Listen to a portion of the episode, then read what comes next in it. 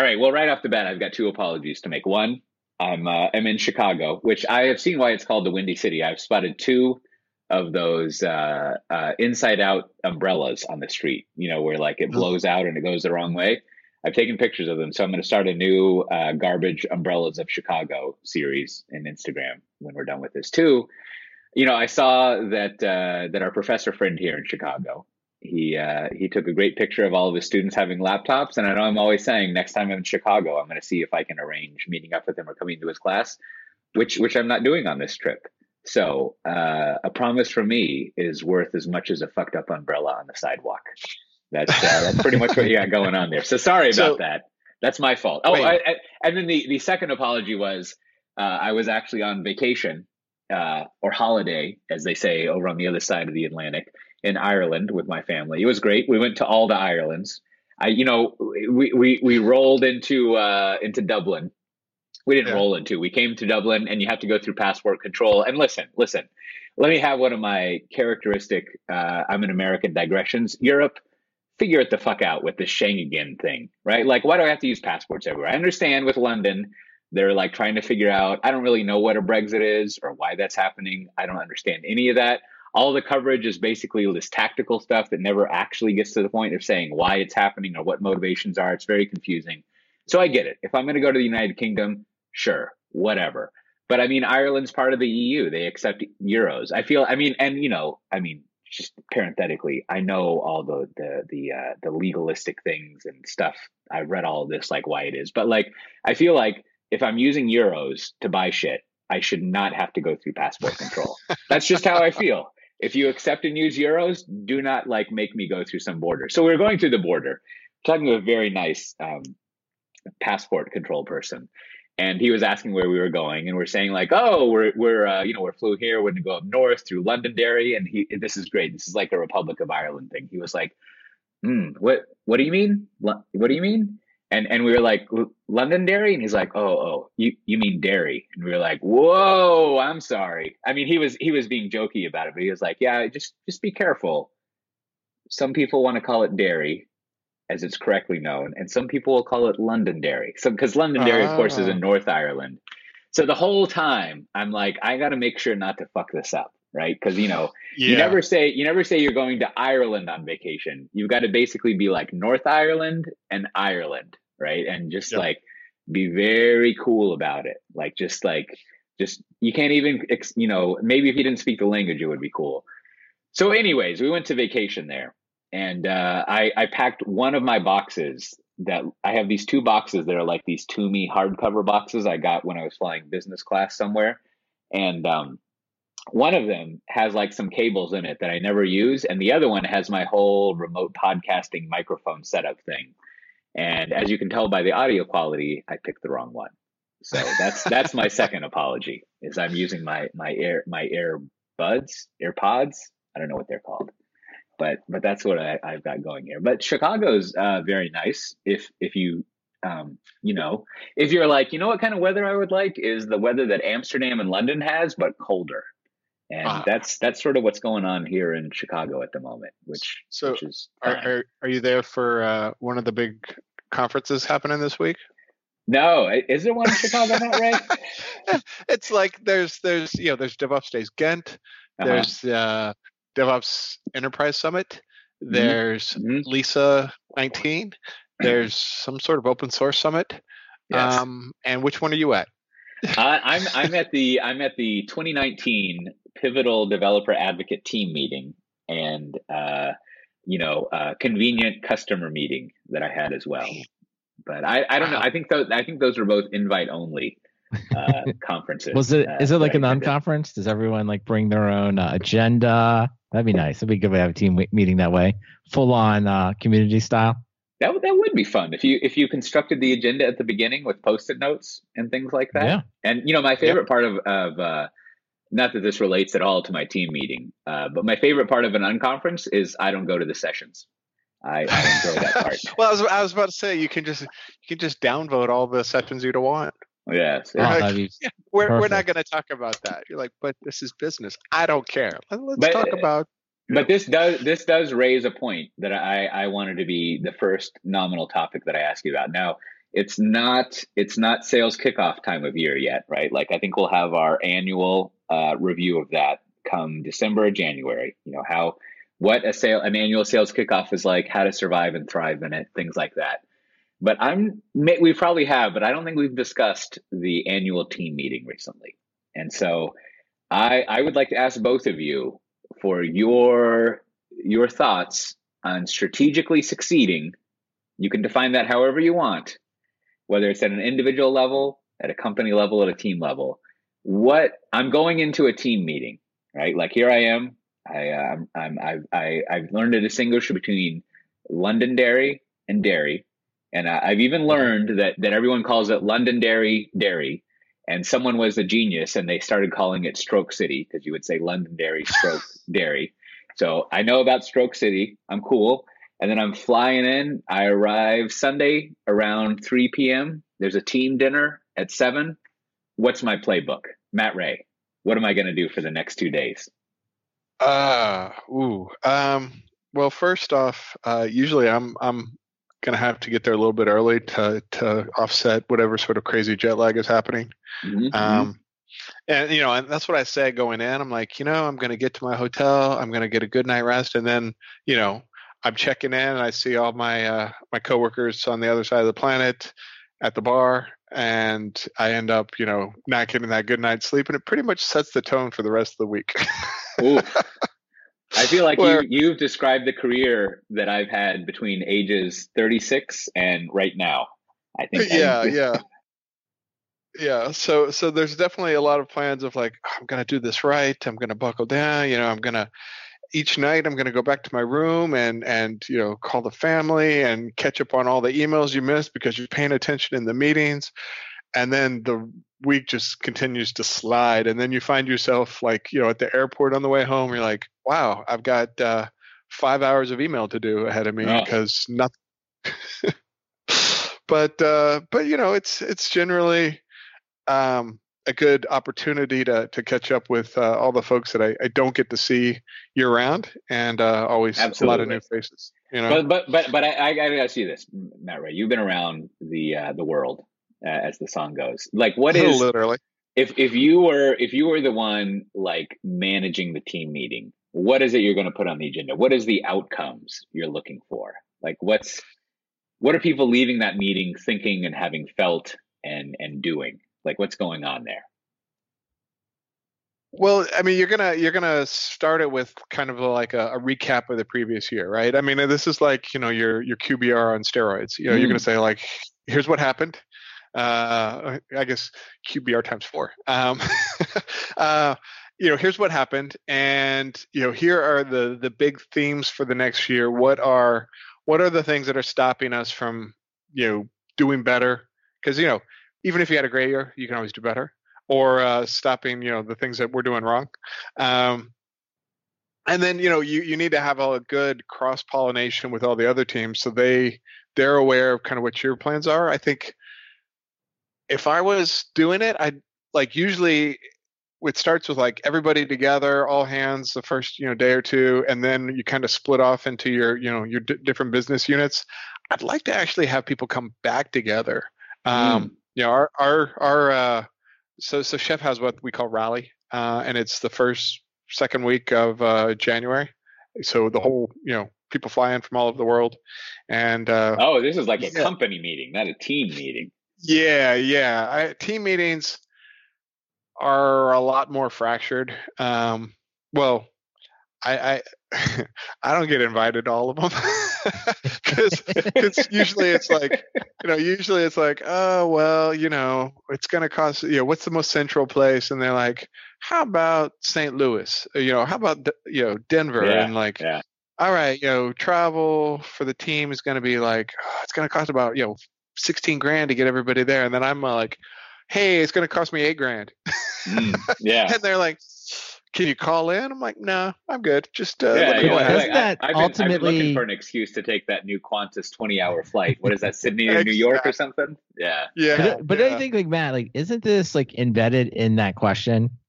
Because I agree, travel is always like the one of the travel costs is always like the number one thing people are talking about. But it always does implicitly raise the question of like, wait a minute, like what is the value of actually someone attending the team meeting? Which of course raises the question, what is the value of the team meeting, right? So like if you really sit down and thought about it and be like, okay, well, just because I can bring together these people, because of course the travel is probably a very small amount of the actual cost when you think about right. salaries and people being there. Uh, but I, I, think it's like a, it's like a, a door people don't want to open. Like like hey, we're all gonna get together, and it costs a lot of money. Like like what would we like? How would we take a stab? Like how would we guess at like what's the value being created here right? Because i think that's the moment where everything just sort of falls down right? And, and but i think it's an interesting question to look at it through the lens of travel. Like whoa $8000 is crazy but not if you're getting like a $50000 return on it or maybe right. you're getting no return. Maybe you're getting a $500 mm. return therefore no one should go right? You know? So I, I i like the idea of just um so many of the IT projects we talk about, right, are all about optimization, reducing IT costs, blah blah blah. You know, and you're always trying to quantify your business outcome before you do the project.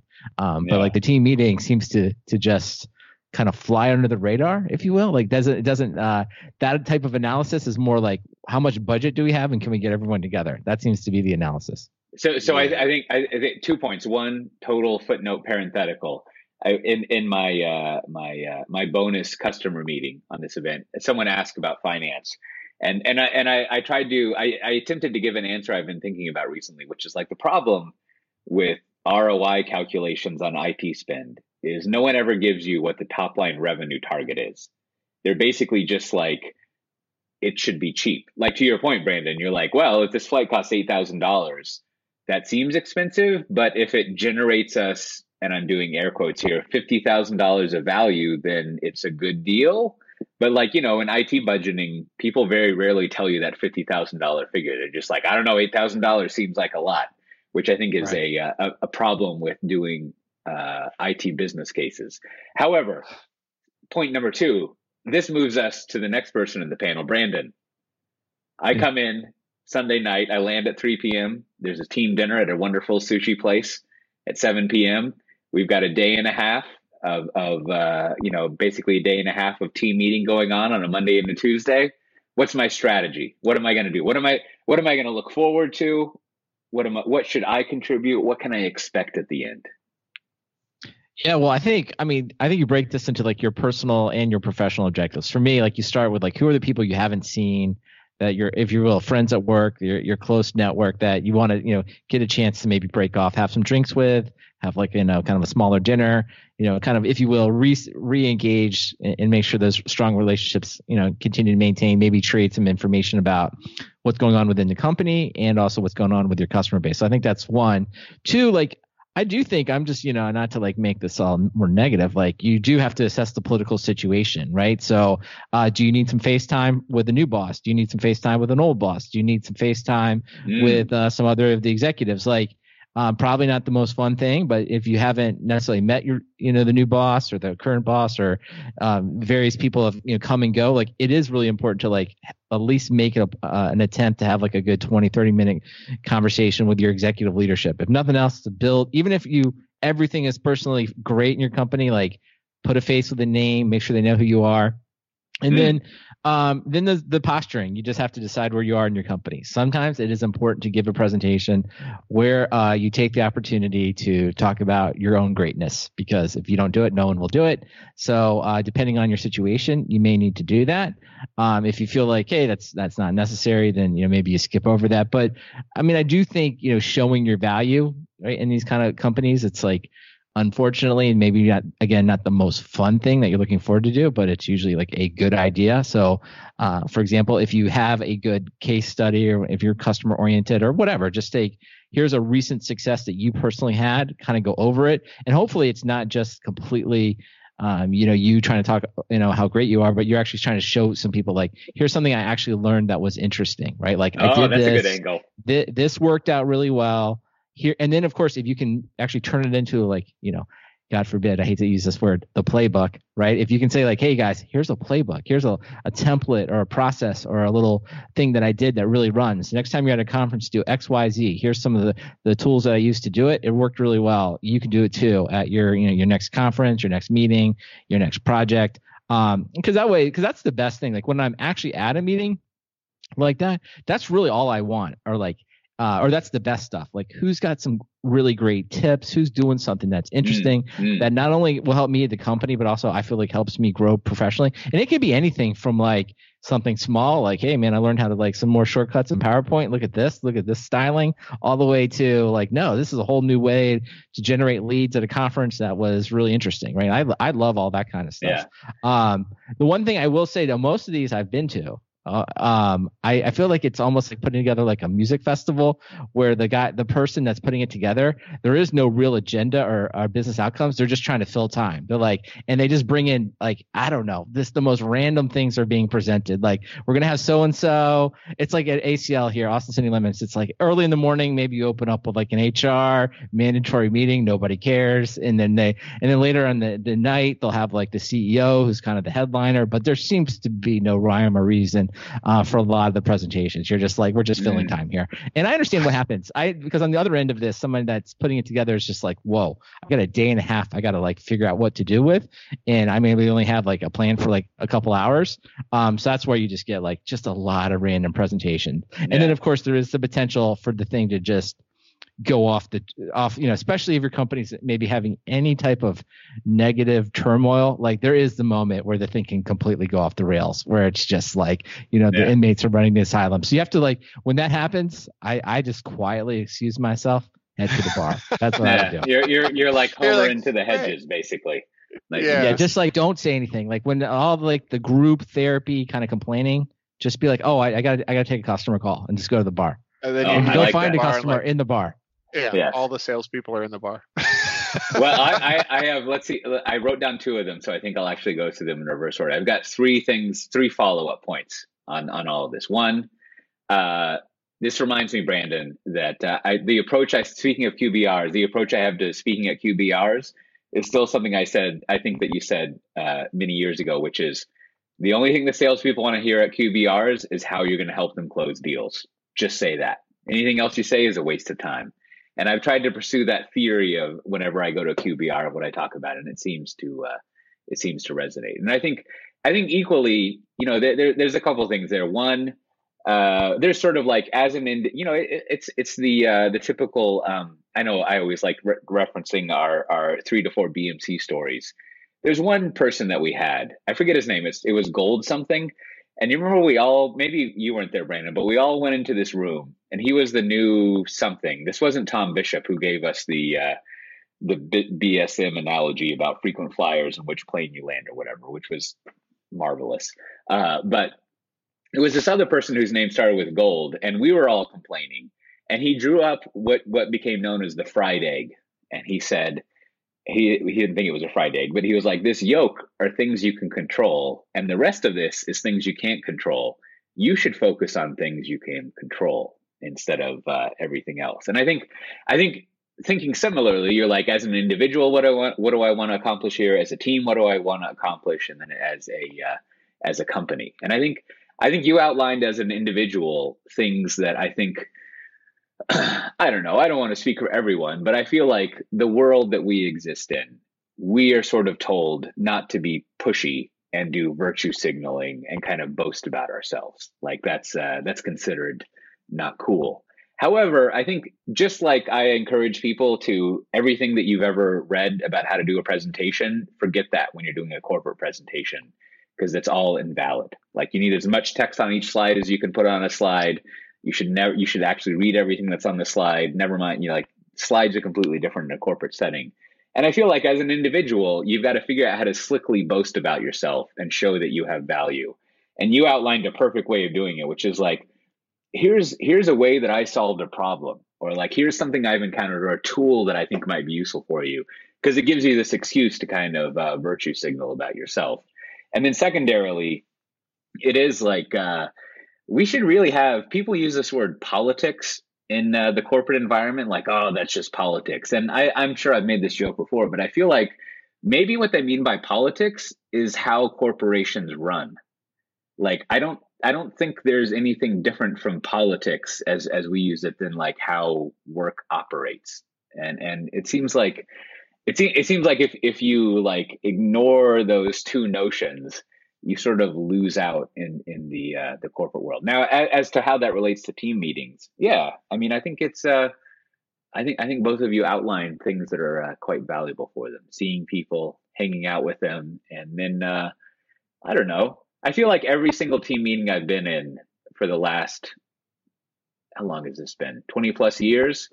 The most valuable part is when everyone freaks out.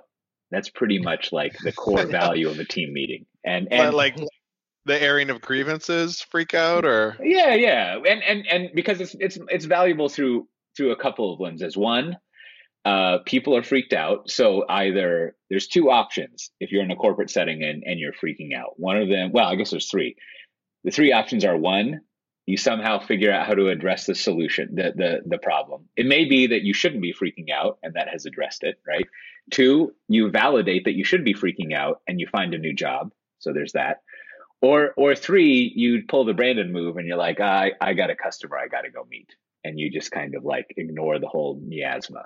But I think I, I think it's good. Like you don't want to have uh, like any sort of anxiety issue. You don't want it to linger like some sort of like psychological debt in your mind. So you want to address that. But then two, it's also like there is a uh, I don't know. There's a good value to co freaking out and everyone being stressed out and kind of uh, group therapizing with uh, with everyone, which which I think pretty much every team meeting I've ever been in, there is like I always feel like again the most valuable part is when everyone just goes crazy and they start to uh, get upset about things, and then they, you know, hopefully they bring it all back together and everything works well. And if it doesn't, then that's a good signal that uh, it's time to figure something else out.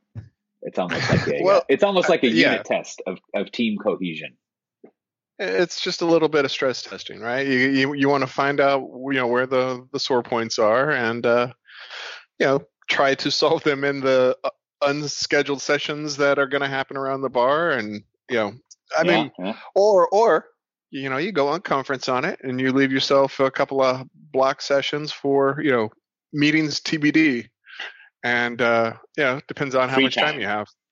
Yeah. yeah, that's that's true. Yeah, yeah. I mean, one one of the things we have is uh, is like an ask me anything session. You know, usually with like either the CEO or you know maybe the head of sales or head of uh, product. You know, just getting them like, hey, hey, you know, you you've been avoiding my emails. Now I got you, right? Mm-hmm. Oh, that's um, good. Although I'm going to make another recommendation. Okay, at the ask me anything section, best course of action: don't ask anything. That would be the best course of action, right? that is like people again, very unpopular. This is like quote unquote. I have an open door policy. It's like probably don't take advantage of open door policy. Like you really need to wait. Like you have a if you like like if you want to talk about something, they ask me if you want to throw up the softball. Like, gosh, we're doing so great. How did you make this happen?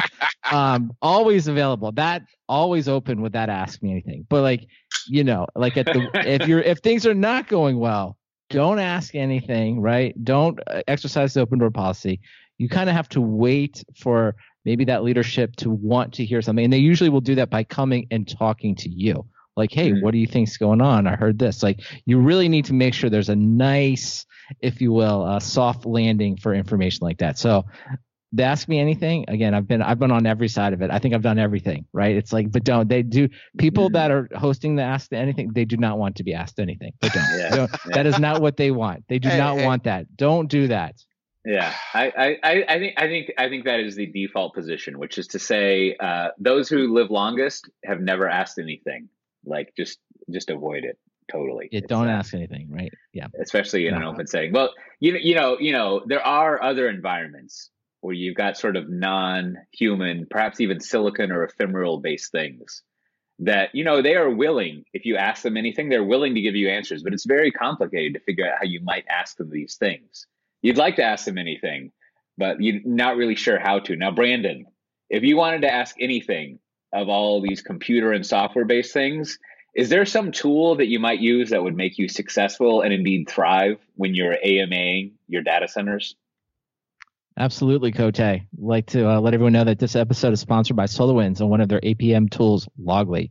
No one wants to find out about a critical operational issue on Twitter. With SolarWinds Loggly, you can spot issues before they affect users by setting up alerting that will notify you immediately when a problem arises. Why stop there? Take it further and proactively monitor your applications using the Loggly charts and dashboards to help you visualize what matters and quickly spot patterns across dynamically changing and interconnected services, events, and issues. Connect the dots across the log data with Loggly. Loggly is scalable, cloud based log management that won't break the bank. Plus, SDT listeners get a special 20% off your first yearly contract of Loggly from now until December 31st, 2019, when you mention that you're a listener of SDT. New customers only, void where prohibited. Try it for free for 14 days. Just go to loggly.com slash SDT. That's L-O-G-G-L-Y dot com slash SDT. And if it logs, it can log to Loggly. And of course, we thank SolarWinds for being such a great longtime sponsor. You know, so we've got two ads this week, which is great it's always nice that we have people who want to support us, not only with their love, but also their money, which uh, we always appreciate. I, I, think I can speak on behalf of all of us, but that means it's time for a geographic oddity. Now, uh, being in Chicago, I've, I've been to the city uh, several times. You know, if you want to go through the back catalog, you can uh, you can probably listen to my recounting of one of the first times I was here, one of the worst hangers hangovers of my life with Mark Heckler, not Heckler, Mark Hinkle, uh, that I had, and uh, staying at a travel lodge and dry heaving into a toilet. That's a fun story. That happened here. that's got to be ways back, right? yes, that's long ago. Long ago long, when I was learning that I should never ask anything. Uh, but wait, wait, you were an analyst, weren't you? May, maybe, maybe. However, I've been here a long time, and it's it's only just now crystallized into my head that much like that China Miéville story, there's actually a, a uh, city and a city here. So I was trying to walk to the Apple store just to kind of peruse it. And, uh, and I ended up in this weird underground catacomb section that I was trapped in of Chicago, where I was like under the street and there were all these signs yeah. about parking and things. And, uh, and then it dawned on me that like I have been trapped in these catacombs many times. Uh, especially when I rented a car. And, and, I didn't realize that like Chicago is like this strange multi-level city, uh, yeah. which I think is I'm trying to think. It's not really something I've encountered in other cities, and I, and I hesitate. My first reaction, uh, my usual reaction to these kind of things, is to say the following: Chicago, figure your shit out. But there probably are good reasons, and it's probably more my problem that I can't navigate the the lower and the upper level of Chicago.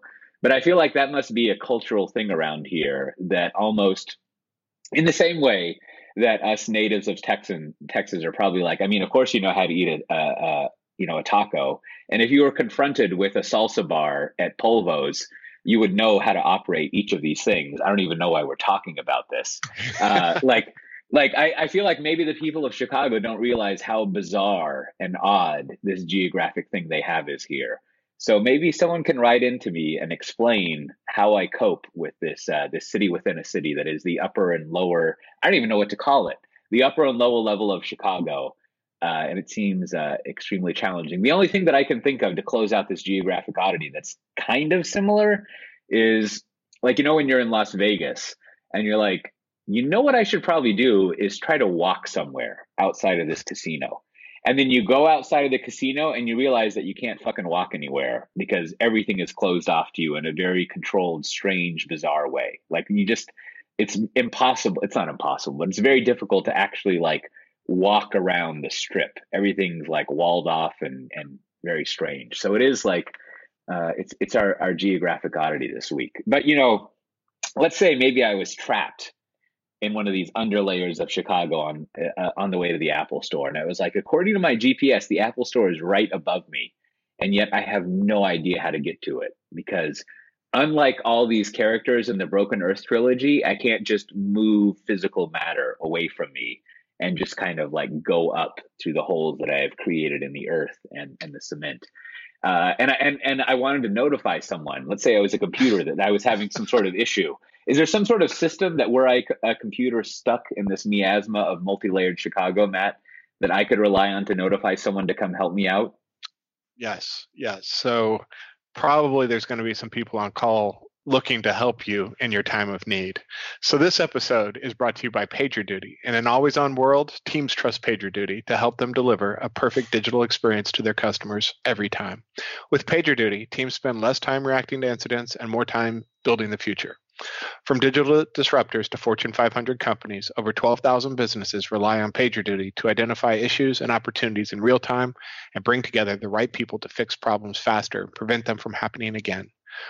We're like the central nervous for a company's digital operations. So we can analyze digital signals from virtually any software enabled system and help you intelligently pinpoint issues like outages, as well as see as well as capitalize on opportunities, empowering teams to take the right real time action.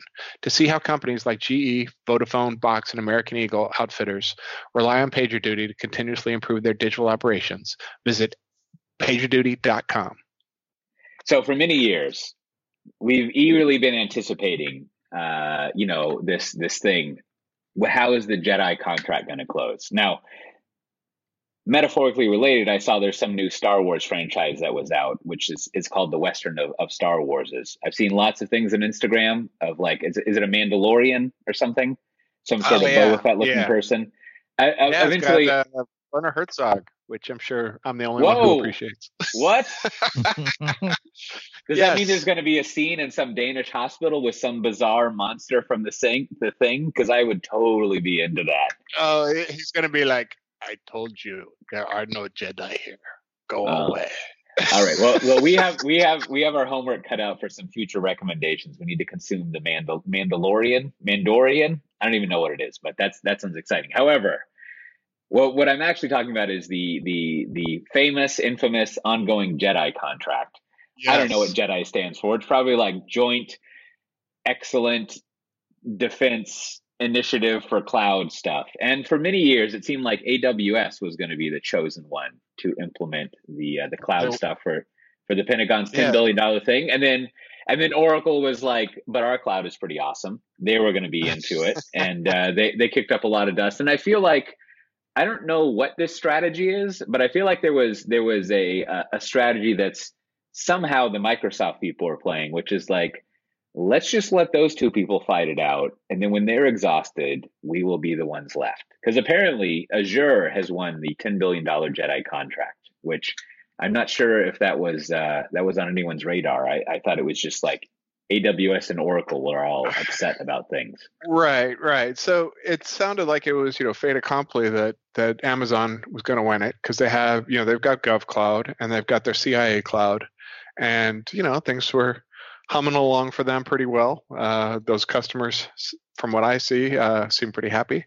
And so, you know, this big Jedi contract, uh, the, the Joint Enterprise Defense Initi- Infrastructure, um, they uh, AWS had had the the inside pole position, and you know, seemed to be pulling away. Google withdrew, um, you know, and then uh, Trump got elected, and you know, Oracle started uh, campaigning heavily that you know it should be more open, and IBM sued, and uh, Microsoft just kind of uh, kept quiet and stayed in, in in the game. You know, for, at least from the outside, at least, you know, stayed out of the news.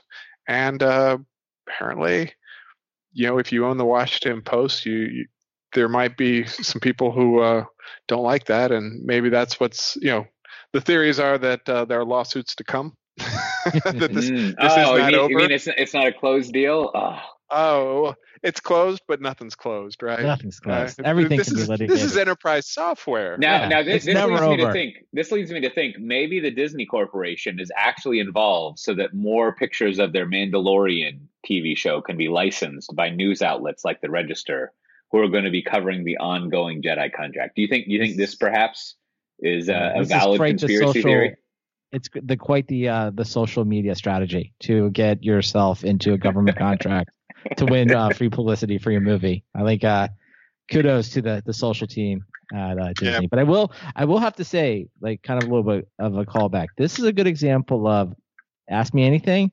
Microsoft didn't say a word, right? They didn't say anything to anyone, and they got ten billion dollars. So, guys, I just want everyone to think about this the next time. Again, there's difference between making a point and making money. Now, I, am not saying we have to like it. I'm just saying it's a good example of like I'm just going to stay over here in the corner. I'm going to quietly work on my my product. I'm going to control what I can control. Suddenly, ten billion dollars shows up. Right? It's not a bad not a bad way to to run a business, if you ask me. Mm, that that makes sense. Now now I, I feel like maybe we we've talked about this, and, and I'm sure we have all sorts of entanglements and uh, valued partnerships and and friends that we would like. But like, I mean, between the three of them, is there really a difference that like the military would have had going for them? Like, we can generalize it and say like, let's assume, yeah, throughout the throughout the decades of IT, right, that you you're going to make a decision uh, about about the top three providers of IT stuff right? We can go back to servers like HP, Dell, and uh, IBM, like x86 stuff and others. Like, is there going to be a huge difference between choosing some sort of infrastructure over the course of like 10 to 15 years? Or should you just sort of like choose one of them? Like, is there well, really any, any, any, any sort of technical reason why why AWS versus Azure versus Google Cloud will be different for the uh, the U.S. military? Yes. Um, so proceed. So, yes, yes. So uh, for those who are less uh, conspiracy conspiracy theory minded, which you know it's probably 50-50, um, Brandon's gonna love this. Uh, you know, Azure Stack actually was was you know reportedly a compelling part of the the conversation.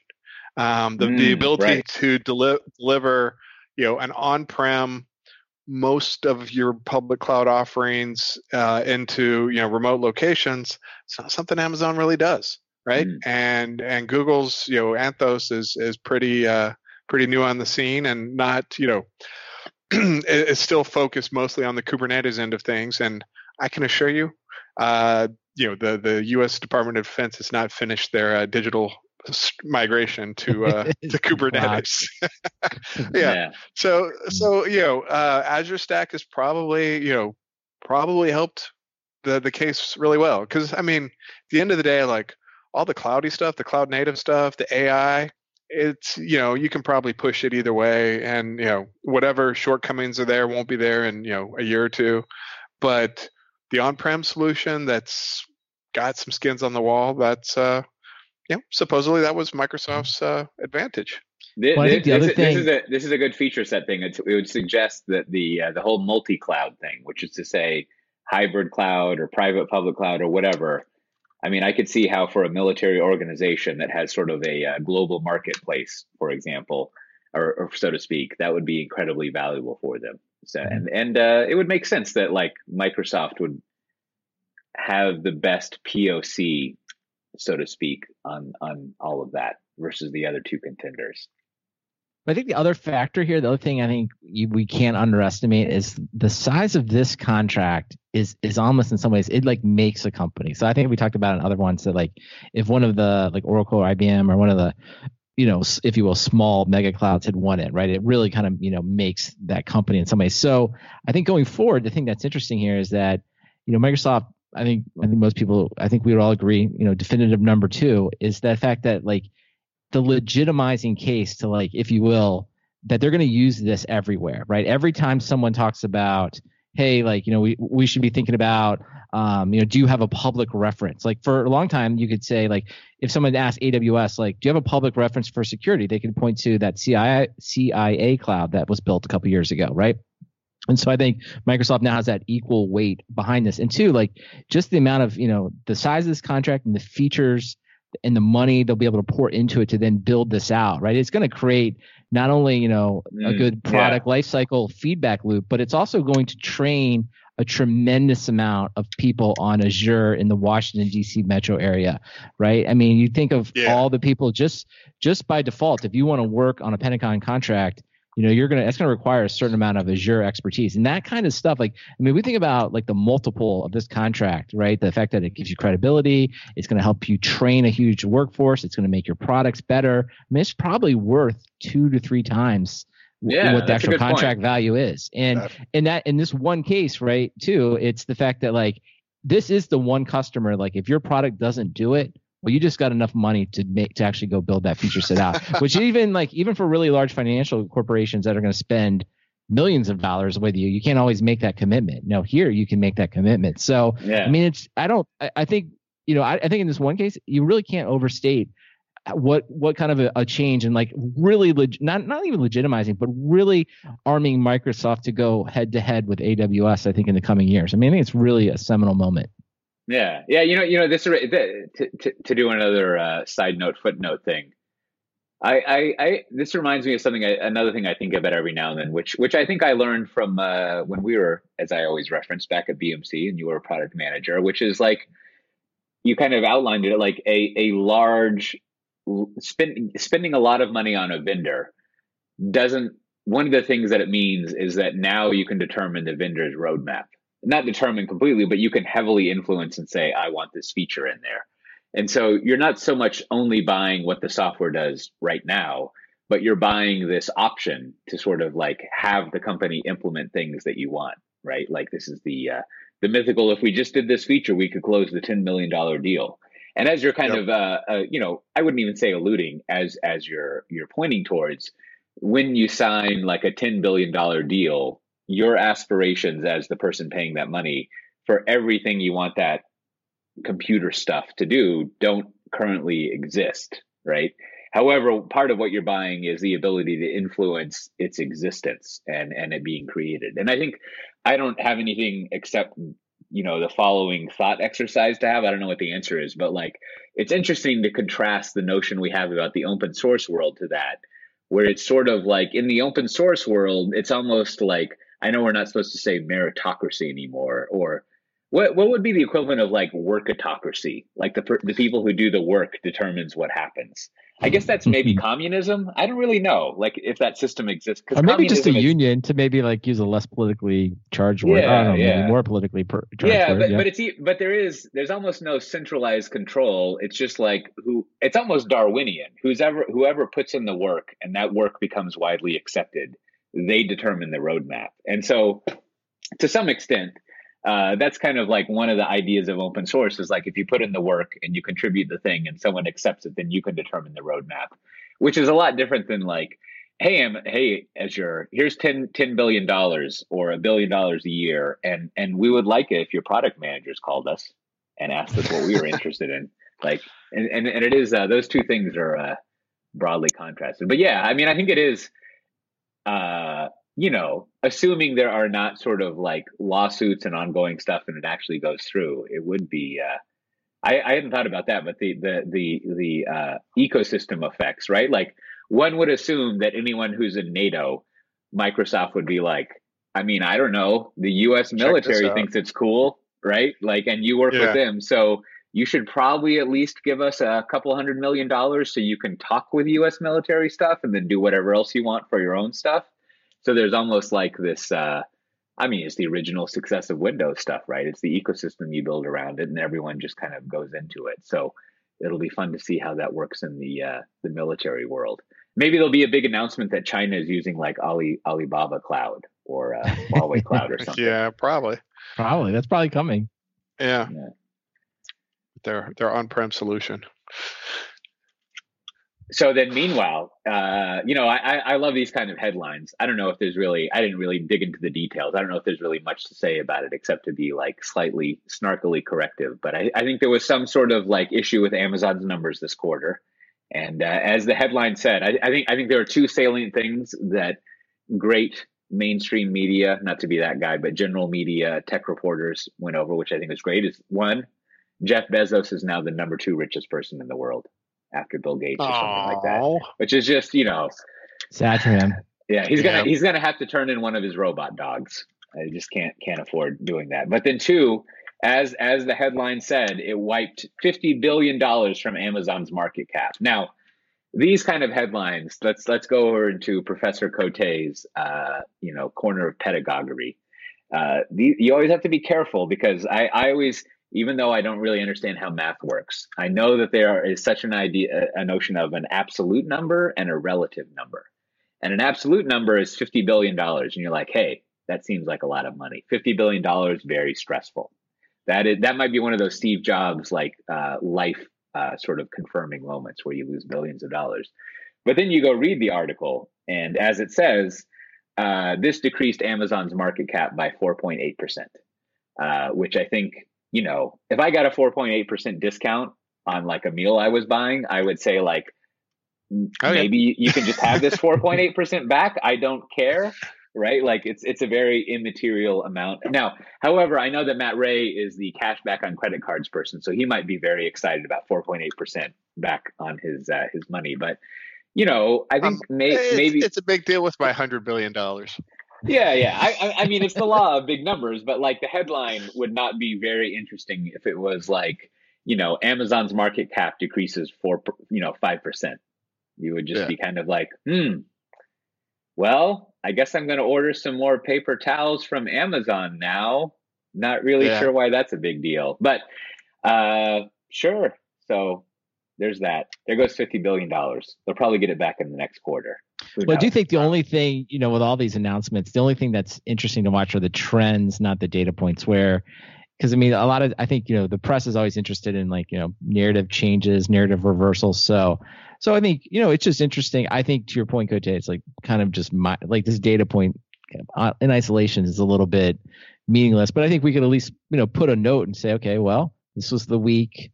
You know, uh, Microsoft got the $10 billion Jedi contract. Amazon's earnings just weren't as great as we thought they were. So now you have to see going forward, right? Like, does does it slowly? Is it like is Amazon slowly coming back to the pack, or is, is this just you know one random thing and then next quarter, right? They're going to blow it That's out true. and on and on, right? And I think like you know IBM seems to you know suffer from this more than anybody. It's like you know when you have a long period of time where like it's either progressively going down or up, right?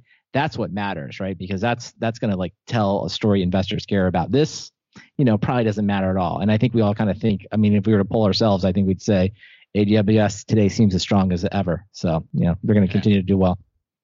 Yeah, yeah, no, no it, you're you're right. You know, it's it's like the old saying, you know, four point eight percent here, four point eight percent there, and pretty soon you're at sixteen percent. Like, it just, it Before you just, know, uh, before you know, you get close to talking about real money. Like that's it. right. That's right. Well, also as far as like incremental changes to things, there was a uh, a state of developer ecosystem report that came out. I think from uh, from JetBrains, which Yep. I still every time I say that that word, I'm still astonished that someone came up with that. That's that's that's a good phrase. But uh, I think I think you know I I haven't extensively read through it, but I did look through an infographic that's available, some other things, and uh, what I noticed is uh, the thing that popped out to me while I was scrolling through it is that 89% of developers have customized their IDEs in some way. Uh, Good to, job. to, to which I immediately thought, like, uh, the other 11% of people, if I've done that math correctly, should probably fire themselves because they don't know what they're doing. Like, who, Oh, who are these 11% of people who are not customizing their IDE? I don't Oh, I know really. them. are, wait, now, Matt Ray, are these the same people that are using FTP to do production deploys? Uh, yeah, is that in there somewhere? Yeah. Um, yeah.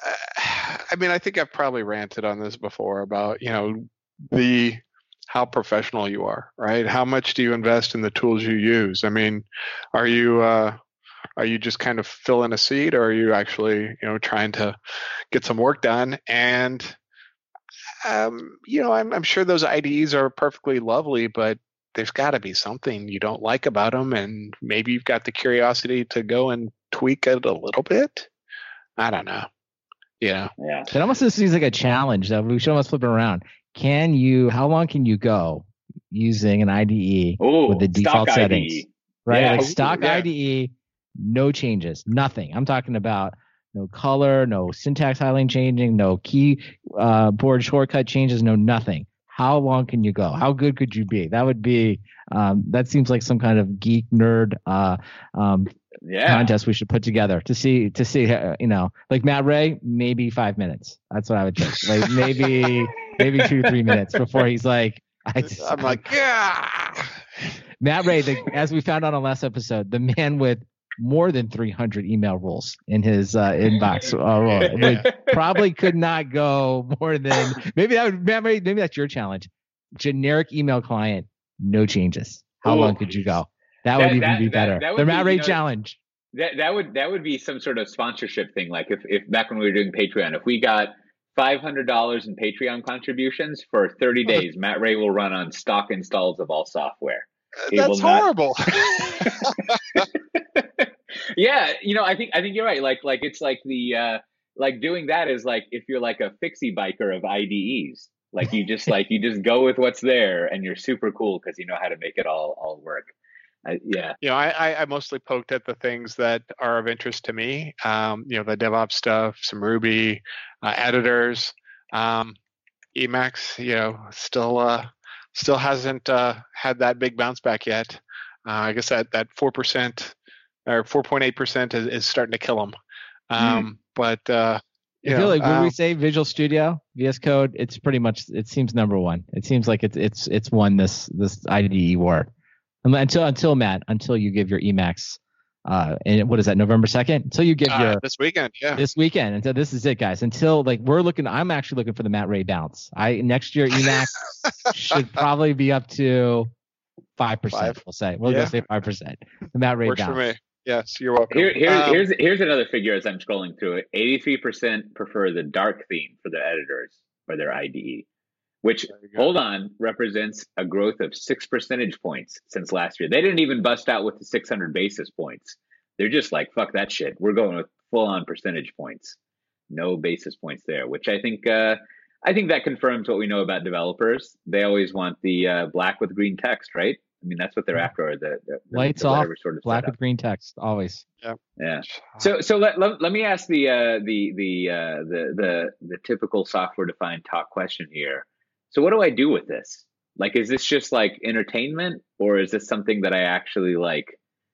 Like, am I going to change the way I behave and the way that I do my job based on reading through this? I mean, obviously, as a marketer or someone who's trying to like hustle a reason to give give me uh, the theoretic me give me money for like you know the products i sell to these people i'm interested in this data because you know i may be more interested in let's say you know javascript ides than delphi ides uh, based on the hey. percentage of what people do but like as a general population if i'm a developer what what what am i going to do with this what what do I do? What what kind of sandwich do I make? As here? a developer, probably you're going to look at your stuff and you'll have some confirmation bias, uh, and you'll be like, "Yep."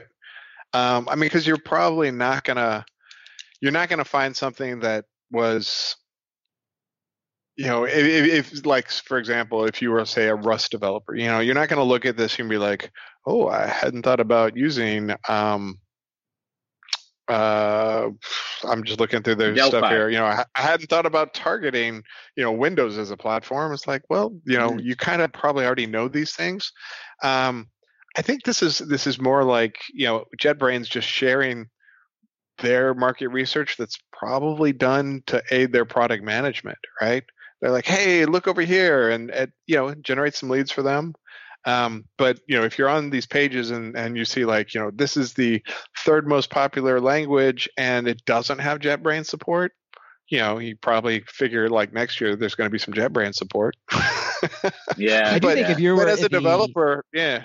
If as an Apple, I think if you were someone in the Apple ecosystem and maybe you've been around doing it for a while, I think it's probably another data point. I mean, it won't be new to you, but it's probably the moves like, hey, it's time to probably commit to Swift. It's probably the time yeah, to like, yeah to get you know to to start retiring some of my Objective C and like if you didn't like it or you postpone learning some of the frameworks, it's like I think that would make sense if because that's clearly the direction of that platform, both from yeah. Apple, from the tooling, from that. So I think that makes sense. And I think the only other thing would just be, you know, just more generally, it's just like probably you know you know some languages today, and it's just kind of back to like where do you want to go? Is there something you're looking to do something different? You know do these do these languages give you some insight into i mean either way either like what's more popular or sometimes learning the thing that's a little less popular gets you like some more marketable right and maybe that's like well yeah. hey i'm going to spend some time uh, learning some of these new languages just uh, for my own career development yeah no you're, yeah. you're, right i mean i think i think maybe that is a good um, i don't know a better word for it than like baselining but there is a certain sort of individual health check that you can make that like yeah I develop for both Android and iPhone, which is what everyone else does. So like I'm cool. Or as you were saying, Brandon, like, oh, maybe I should be more normal in what I'm doing because it's not always the case that whatever quote unquote everyone else is doing is what you should be doing. Uh, but like generally, like these are the popular things, and there's you should probably investigate if you're not doing the things that are wildly popular. Like, is there a a core reason that you're doing it?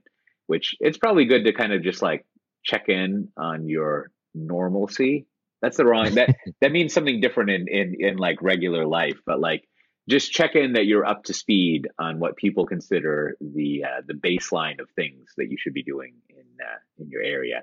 Now, on the other hand, I, I always love a figure like this, as it says, like last year, about 30% of developers don't have unit tests in their projects, which I feel like now I have, admittedly, I haven't written code in a while, so I have two reactions to this. Uh, like one of them is like, I guess that's the 30% that's FTPing their code to production. Like I don't really yeah. understand what's going on there. On the other hand, the like last year makes me think, well, how about the year before that and the year before that? And maybe maybe maybe this is like a Y2K thing where like 30% of developers have not been doing unit test for 10 to 50 years and the world still functions. So maybe that's all the unit testing that we need. Like 70% you're good. Like you don't need to yeah. worry about uh, testing this other stuff because apparently we're not going to be like, you know, on uh, strapped to the front of Lord Humungus's car if you don't do unit testing. Everything's going to be fine. So I don't know. I'm always curious about that kind of thing though, because it seems like it seems like doing unit testing is a good idea. I mean, I don't know. Someone can write well, in and so, tell me so, if I'm wrong. So hopefully, hopefully, there's a whole you know set of developers who look at this and like, I could do better.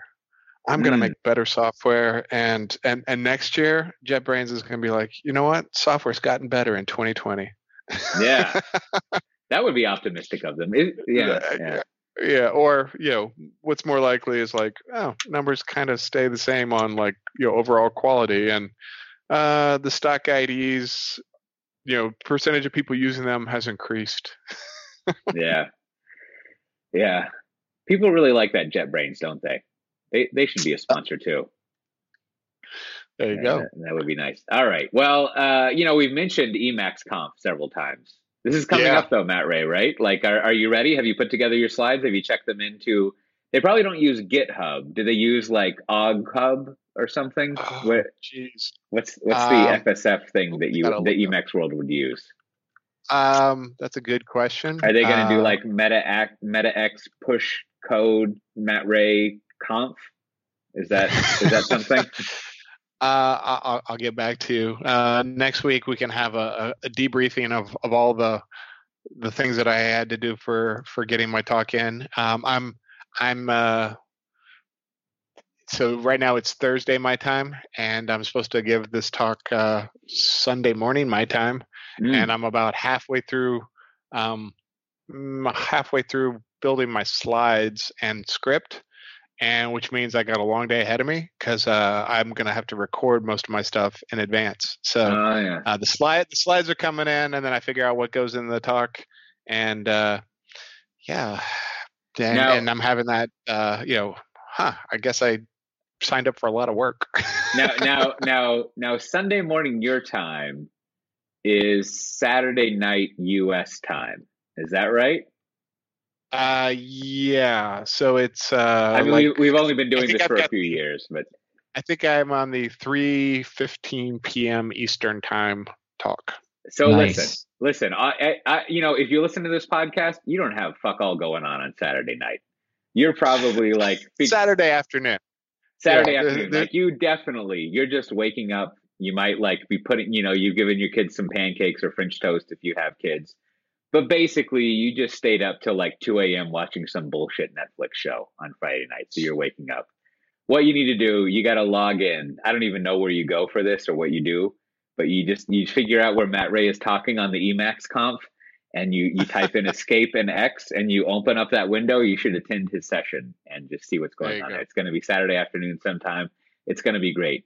Whatever he's talking gonna... about, there's going to be a lot of parentheses parentheses involved, editing things on remote servers it's going to be wonderful. It's going to be awesome. You should live. you should attend it. emacsconf.org. That's right. And then and then and then really if if you know anyways, I was going to make some terrible joke about like free software, but I won't. You should uh you should do that. Emacs is good stuff. Check that out. Now, I'm going to be at the Gartner Symposium in Barcelona next week. Uh, I don't know, you know, and I'll, also I think I haven't mentioned this, but I think I'm finally going to be speaking at a O'Reilly conference, the O'Reilly Architecture Conference in Berlin. I think is also Ooh. next week as I as I tell the the field marketing people who move me around to do things, when I say I think, rest assured, I have this all planned out. I just am not remembering. I have a schedule, a spreadsheet that tells me where to go, and I booked the travel. I, so I'm pretty sure it's next week, but I, I will be there. So if you're going to be there, um, maybe I'll have a sticker for you or not. And uh, you can also look in the show notes if you go to softwaredefinedtalk.com slash 203. There's uh, there's some good conferences coming up in January. You've got Delivery Conf. We've got a promo code uh, SDT10 to get 10% off. And then also, uh, as probably with the rest of the world who cares about computers and YAML, there's going to be KubeCon Con in uh, San Diego. Uh, that's in North America, so they call it KubeCon North America. I like the notion that maybe there's going to be a South America one or a way the fuck like North America one. So they just instead of just calling it KubeCon America or just KubeCon, they really got to you know add in some extra words there. But that's fine. I'm not judging.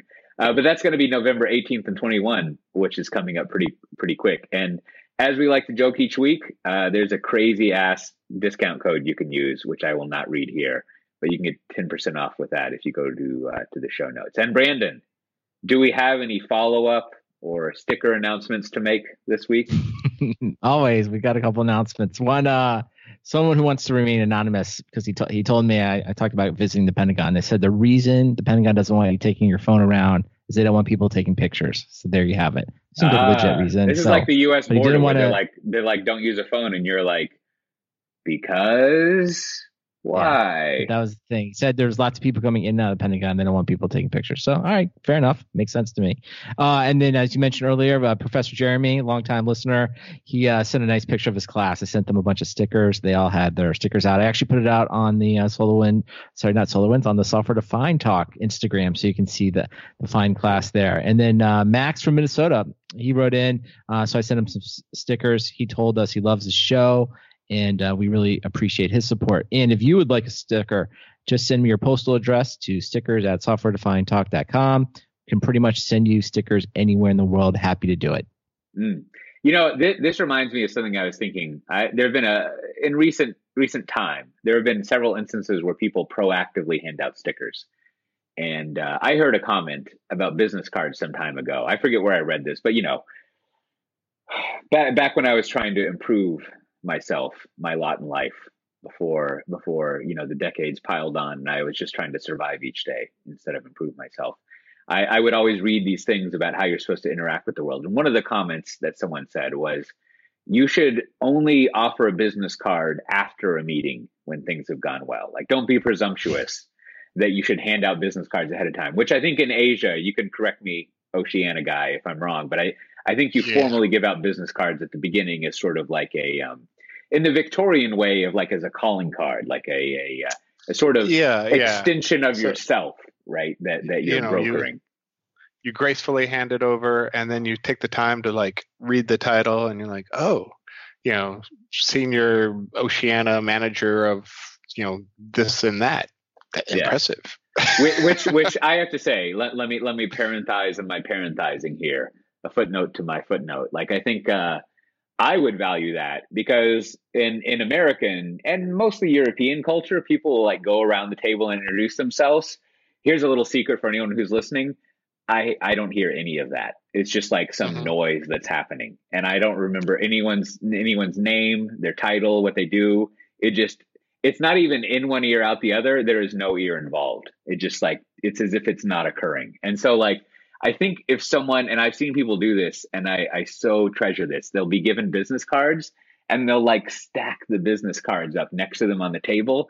And there's probably even a way you could do that ninja memorization thing where you order it in the way people are sitting at the table and then you know everyone's name and title. And that would be great. So I appreciate that. However, back to my main topic.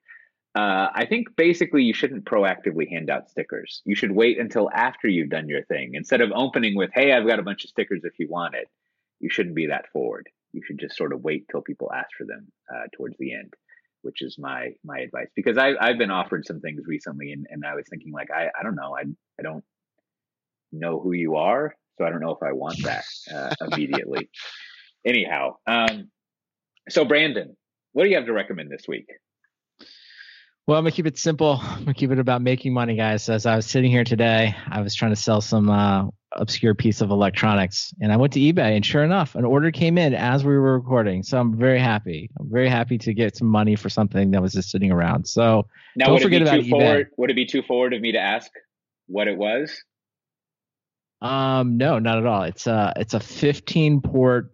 I think it's pronounced Carbonex USB charger that people you can use to like Whoa. you have a bunch of different mobile phones and you want this massive USB hub to charge everything correctly, uh, you you can uh, use it. So I was like, well, I needed. Uh, so long story short was I was like, I just want a better USB hub.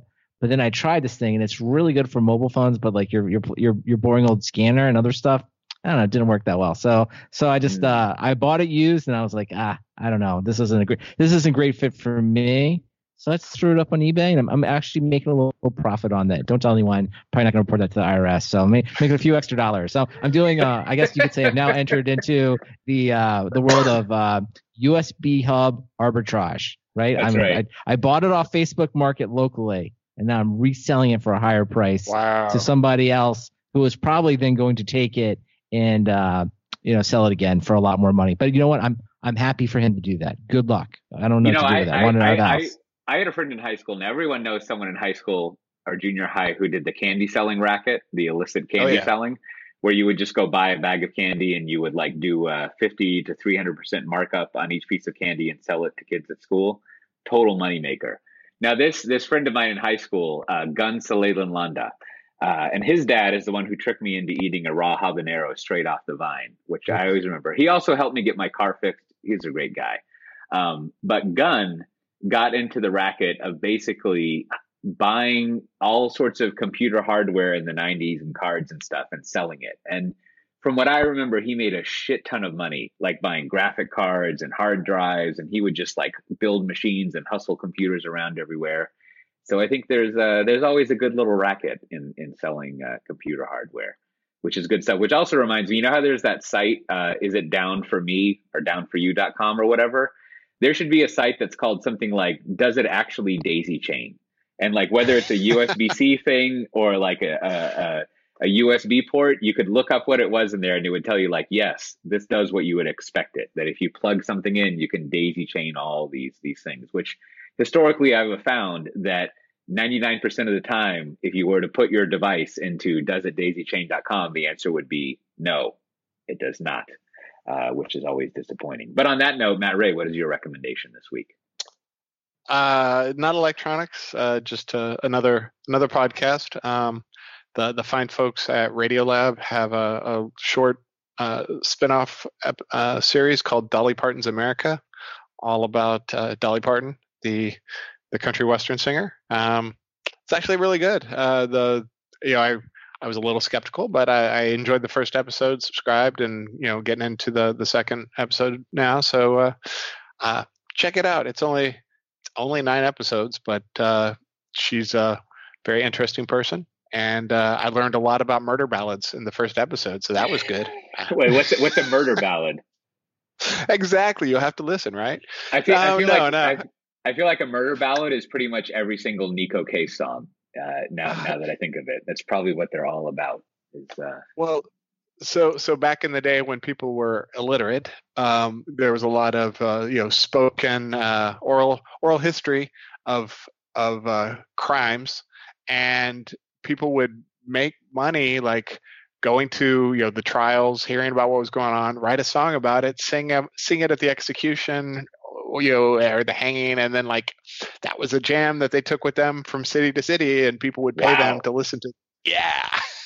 wow. You, you, know, you know, uh, th- th- I'm going to pile this onto that hamburger that you serve people who complain about how like video games and computers are destroying the culture. Be like, yeah, well, it's better than this other thing that people used to do to pass the time, which was exactly go see people exactly. hung and then sing about it. yeah, yeah. Well, there's a, a, the hardcore history podcast had an episode about uh, the public executions and the spectacle of that and that was pretty grim. Yeah. and people were really into it you know? Like and now today people are like uh no. So yeah. I mean now i feel terrible because I, you know i was upset that when when i buy like a port expander for my my macbook pro i can't plug my usb-c thing and have it charge I thought, I thought that was a that was an affront to humanity. But uh, I'm gonna, I'm gonna go uh, evaluate my life choices and make sure I'm, I'm, thinking about go. things correctly. Well, speaking of evaluating your life choices, I was uh, I've got I've, I've got I've got three things I want to go over. Two of them are just kind of little little things. One of them is related. Uh, so I I flew over on Aer Lingus because I was in Dublin, and uh, uh, I flew in coach for various reasons. It was great. If you ever have to fly on coach in Aer Lingus, totally cool. Lots of leg space, very happy people. It's it's a good good setup, good situation. They have they have those Android TV things, you know, that you can kind of pull the bottom and it slants, and there's one USB port on it that operates fantastically.